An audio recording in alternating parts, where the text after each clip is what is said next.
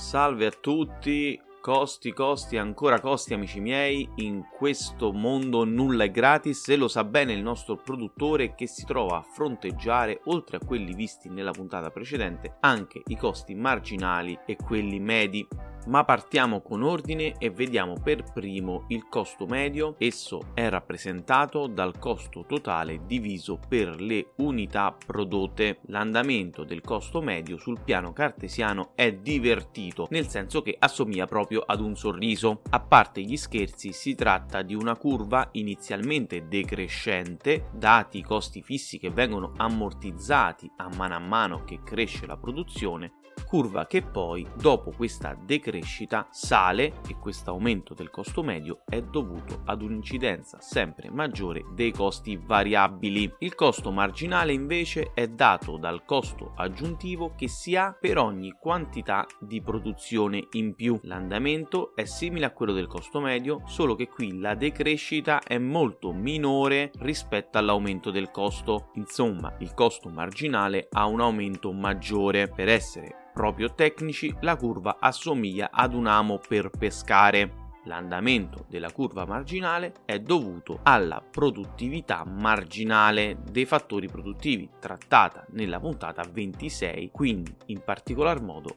al diminuire della stessa con l'aumentare della produzione. E io per questa puntata vi saluto, vi ringrazio per l'attenzione, link in descrizione con ogni mio progetto. Alla prossima, ciao!